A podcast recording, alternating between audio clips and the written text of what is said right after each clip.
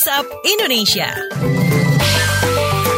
Waktunya kita keliling Indonesia dan kita awali dari Jakarta untuk mengetahui informasi soal pencabutan izin pendirian Gereja Pentakosta di Bantul. Kita simak reporter KBR Dian Kurniati. Selamat pagi. Pagi, Kementerian Agama menilai sikap Bupati Bantul, Suharsono yang membatalkan izin pendirian Gereja Pentakosta di Indonesia, Immanuel Sedayu, terkesan mempermainkan aturan. Direktur Urusan Agama Kristen, Dijen Bimas Kristen Kementerian Agama Janus Pangaribuan mengatakan, ketentuan pendirian rumah ibadah sudah diatur dalam peraturan bersama Menteri Agama dan Menteri Dalam Negeri. Karena itu, kepala daerah sebagai penerbit izin pendirian gereja harus konsisten supaya warga tidak bingung. Ia menambahkan, peraturan bersama Menteri Agama dan Menteri Dalam Negeri mengatur pemeliharaan kerukunan, termasuk pendirian rumah ibadah. Dalam belet itu, pendirian gereja disyaratkan harus berdasarkan kebutuhan umat beragama Kristen, yaitu minimal minimal 90 jiwa yang dibuktikan dengan dokumen KTP. Selain itu, harus ada juga persetujuan dari 60 warga di sekitar tempat pembangunan gereja. Sementara itu, Sekretaris Badan Kerjasama Gereja-Gereja Kristen GKSGK Yogyakarta Paulus Kristianto bersama sejumlah pengurus gereja berencana mengugat pencabutan IMB tersebut karena tidak melalui mekanisme hukum di Petun. Demikian saya Dian Kurniati melaporkan.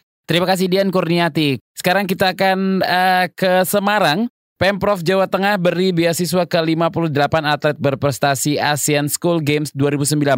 Selengkapnya kita dengar laporan kontributor KBR Aninda Putri. Ini yang benar ya. Aninda, selamat pagi. Ya, baik. Selamat pagi. Pemerintah Provinsi Jawa Tengah sedang melakukan pendataan atlet yang telah menyumbangkan prestasi di ASEAN School Games 2019 untuk memperoleh beasiswa pendidikan. Kepala Dinas Pemuda Olahraga dan Pariwisata atau Dispora Par Jawa Tengah Sinung Nugroho akan mengapresiasi 58 atlet pelajar dari Jawa Tengah untuk memperoleh pendidikan yang lebih baik lagi ke depannya. Sinung menambahkan, dinasnya sedang berkoordinasi dengan Dinas Pendidikan Provinsi Jawa Tengah untuk mendata atlet yang tersebar di 35 kabupaten kota di Jawa Tengah. Dari total 186 atlet kontingen Indonesia yang ikut pada gelaran Asian School Game 2019 kemarin, 58 di antaranya merupakan atlet pelajar dari Jawa Tengah. Demikian saya Anin Dia Putri melaporkan untuk KBR dari Semarang, Jawa Tengah. Baik, terima kasih Anin dari Semarang, Jawa Tengah. Dan ya, kita ke Tenggara ya, di mana Polres periksa 6 saksi terkait peristiwa terbakarnya rumah wartawan. Selengkapnya bersama kontributor KBR Erwin Jalaluddin di sana. Erwin, selamat pagi. Selamat pagi, Kepolisian Aceh Tenggara memeriksa enam saksi terkait peristiwa terbakarnya rumah wartawan harian Serambi Indonesia Asnawi Lewi. Kapolres Aceh Tenggara Rahmat Hardeni Yanto Eko Saputro menjelaskan ke enam saksi itu merupakan warga Lewi Loning, Kecamatan Lewi Sigala-Gala. Kata Rahmat, keterangan dari para tetangga korban sangat penting untuk mendalami penyelidikan. Sebelumnya, pada selasa dini hari lalu, rumah dan mobil milik Asnawi Lewi, wartawan harian Serambi Indonesia, diduga dibakar orang tadi dikenal. Asnawi menduga rumahnya sengaja dibakar terkait pemberitaan korupsi di Aceh Tenggara. Tidak ada korban jiwa dalam peristiwa itu. Hanya saja Asnawi mengaku menderita kerugian material senilai 350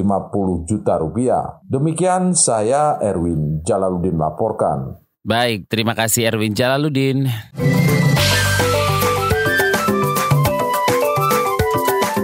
WhatsApp Indonesia.